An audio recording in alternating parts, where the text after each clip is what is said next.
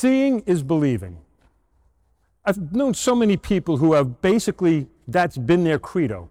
You show me that God exists, and then I'll believe. But there seems to be a misnomer in that because I don't think that that actually does make a difference. Now, in many things, when someone has seen something, well, yeah, it's going to change their heart. But let's face it, for the majority of believers, for those who say they believe in Jesus Christ, they really haven't seen per se. So let's think this through for a second. What are we talking about? Now, you know people out there. There are people out there that are convinced by something. You know, like we're not allowed to call them pyramid schemes anymore, but those old pyramid schemes, they're now called multi level marketing or something like that. It's a nicer way to say it so it doesn't sound like it's like they're trying to sell you something, but they are. And what would they do? Like, you know, those old Tupperware things or whatever. They'd come in and they'd put the thing in front of you and you'd see it with your own eyes and you get to touch it and play with it. And, and that's, that's how they sold. You know, they, yeah, you saw it. Isn't it great? Isn't it the best thing ever? And so you wanted to buy 50 of them, and all of a sudden, like, you know, you got a house full of Tupperware and you don't have anything to put in it. Because, well, anyhow. But think, think about it. That, that's, that's the theory behind the way some people approach faith, the way some people approach Catholicism. If you see, you will believe.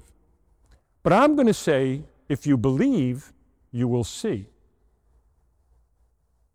I want that to percolate for a second because for so many of us sitting here right now, I'm going to say that there's nobody really that is going to make a claim to me that you had a vision of Jesus, he spoke to you, and you're now a mystic and you can reveal to the world Jesus' divine mysteries. I'm going to think that that's a pretty safe bet. I'm going to say, for the most part, if not for all, none of you have seen someone cast a demon out of somebody else. You haven't seen your Lord and Savior walking to you on the water. Remember last week? St. Peter gets out of the boat. But what happened to poor St. Peter? He faltered. Have any of you had that opportunity to be called out of your boat and walk on the water? Now, of course, we realize that not only is there a physical miracle that happened, but Jesus is up to something. Now, look at the contrast. What was St. Peter's problem? What was his problem? Jesus says it right out. Your faith is weak. Your faith is weak. You wanted to see to believe, and even when you did see, you didn't believe. Think of St. Peter. We're, we're well into Matthew's gospel. He's seen Jesus healing, he's raising the dead, he's doing all of these miracles, and Peter somehow still faltered. Somehow, the future pope still faltered. Think about that for a second. Seeing doesn't necessarily guarantee faith. It, it can help a little bit, but from my experience with a lot of people I've known that have seen great things, they've, they've been places around the world where there's miraculous happenings and they've, they've touched things that are holy, that are like, you know, incredible, and they come back and they're still kind of lukewarm. St. Peter had that problem that Jesus tells us in the book of Revelation is the one that bothers him the most. You can't be sitting on the fence, St. Peter. You can't, you can't just be like having your loyalties divided. Either you are or you aren't. And so, yes, here today, I am here to say to you, you have to believe with a deep faith. See, good old St. Peter, he faltered last week. What happened today? This is such, such a beautiful story. It's such a beautiful story. This woman did not see, but believed. Her faith, as Jesus tells us, was great. Contrast that to St. Peter. She never saw, she never experienced, she just knew that this Jesus was coming and that there's something about him that she heard, and that was sufficient for her. But if any one of you right now walked up to me after Mass and said, you know, Father, I need you to pray for me. I'm going to say, and I say to you, I'm sorry, I don't pray for pagans like you. I mean, that's how strong his words were. He said, We don't throw the, the food to the dogs. He called her a dog. He, he said to her, You're not worthy of this. Could you imagine? Could you, first off, could you imagine the cover of Newsday the next day? Priest rebukes parishioner. You know, it, forget about it. I'd be, I'd be dragged over the coals for being so crude and so rude. But he said those words, and she persisted. That is faith. She persisted. She didn't quit.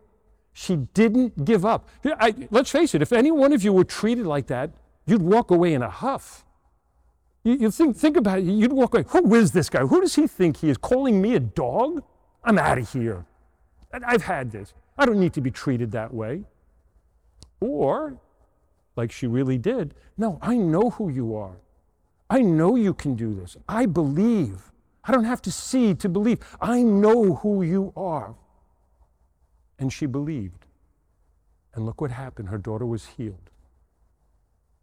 So many of us, I think, Catholics today, I think one of the biggest problems that we have in Catholicism today is we say we believe, we say we have faith, but it's only half hearted. I only like this part of Catholicism. I only like this part of believing. I only want to believe this far. But then after that, now you're asking too much. You're pushing too hard. I, you know, like, I, I, I don't believe that every time a baby is killed in the womb, it's wrong. There are some times when it's justifiable.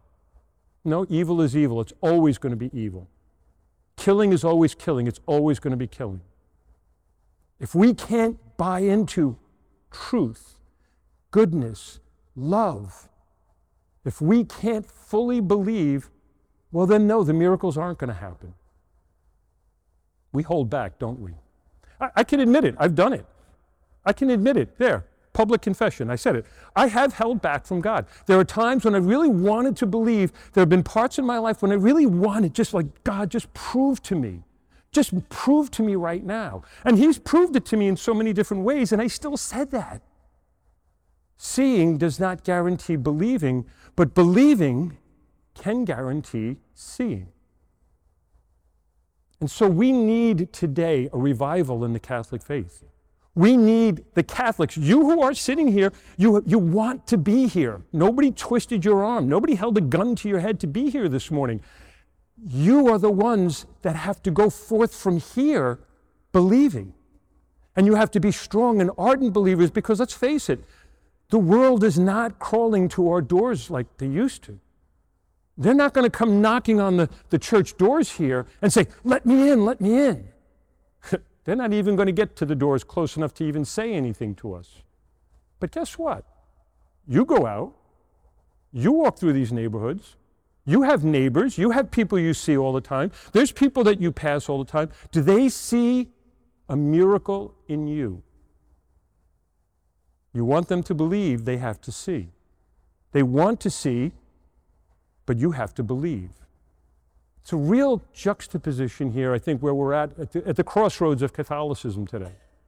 At the crossroads, because we are truly at a crossroads. We need on fire Catholics. We need people so convicted, so convinced, so into the faith that there's no doubt in anybody's mind when they meet them this person loves Jesus Christ. Now I'm going to go back to what I was, I've said before, and I'm going to say it again.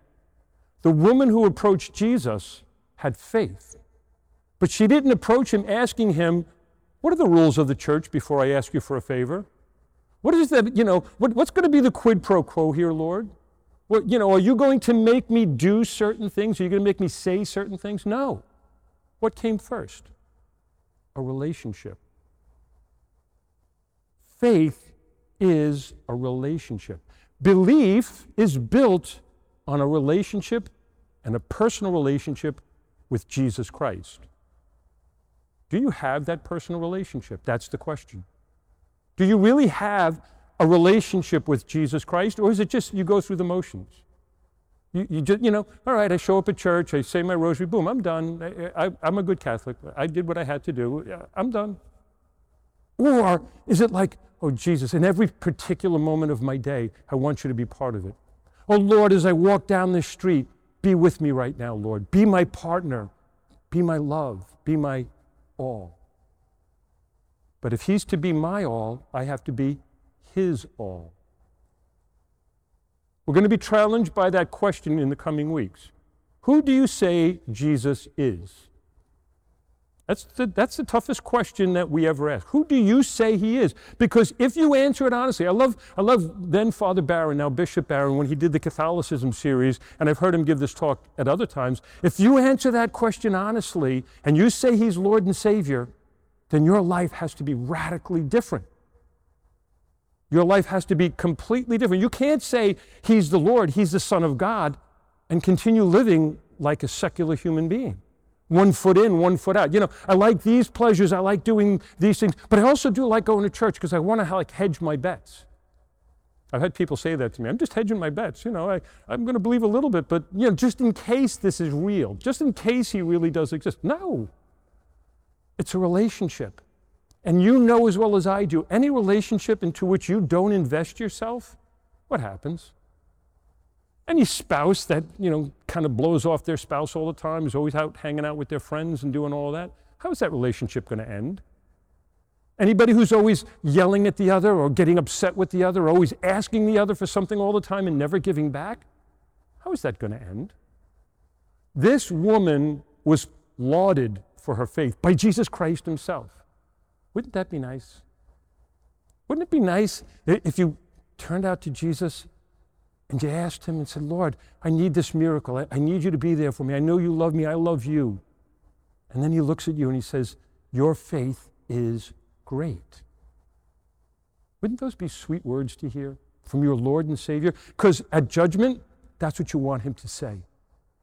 At judgment, that's what you want to hear when you approach him in judgment.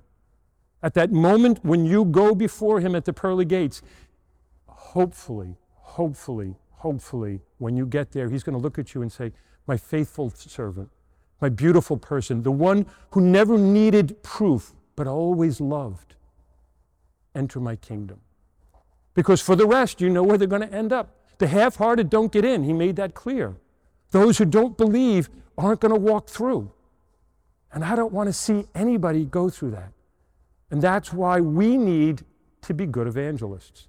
That's why we need to be better at sharing the good news. That's why we need to be like all of those people who love somebody, they let the whole world know. Just your little part. Just those one or two people. Be the miracle for them. Be that miracle. Be that presence for them of Jesus Christ. He loves you and you love him. Now let that love be known. You don't have to see to believe, but I guarantee you, if you believe, you will see miracles. And who doesn't want to see miracles? But it starts like this woman.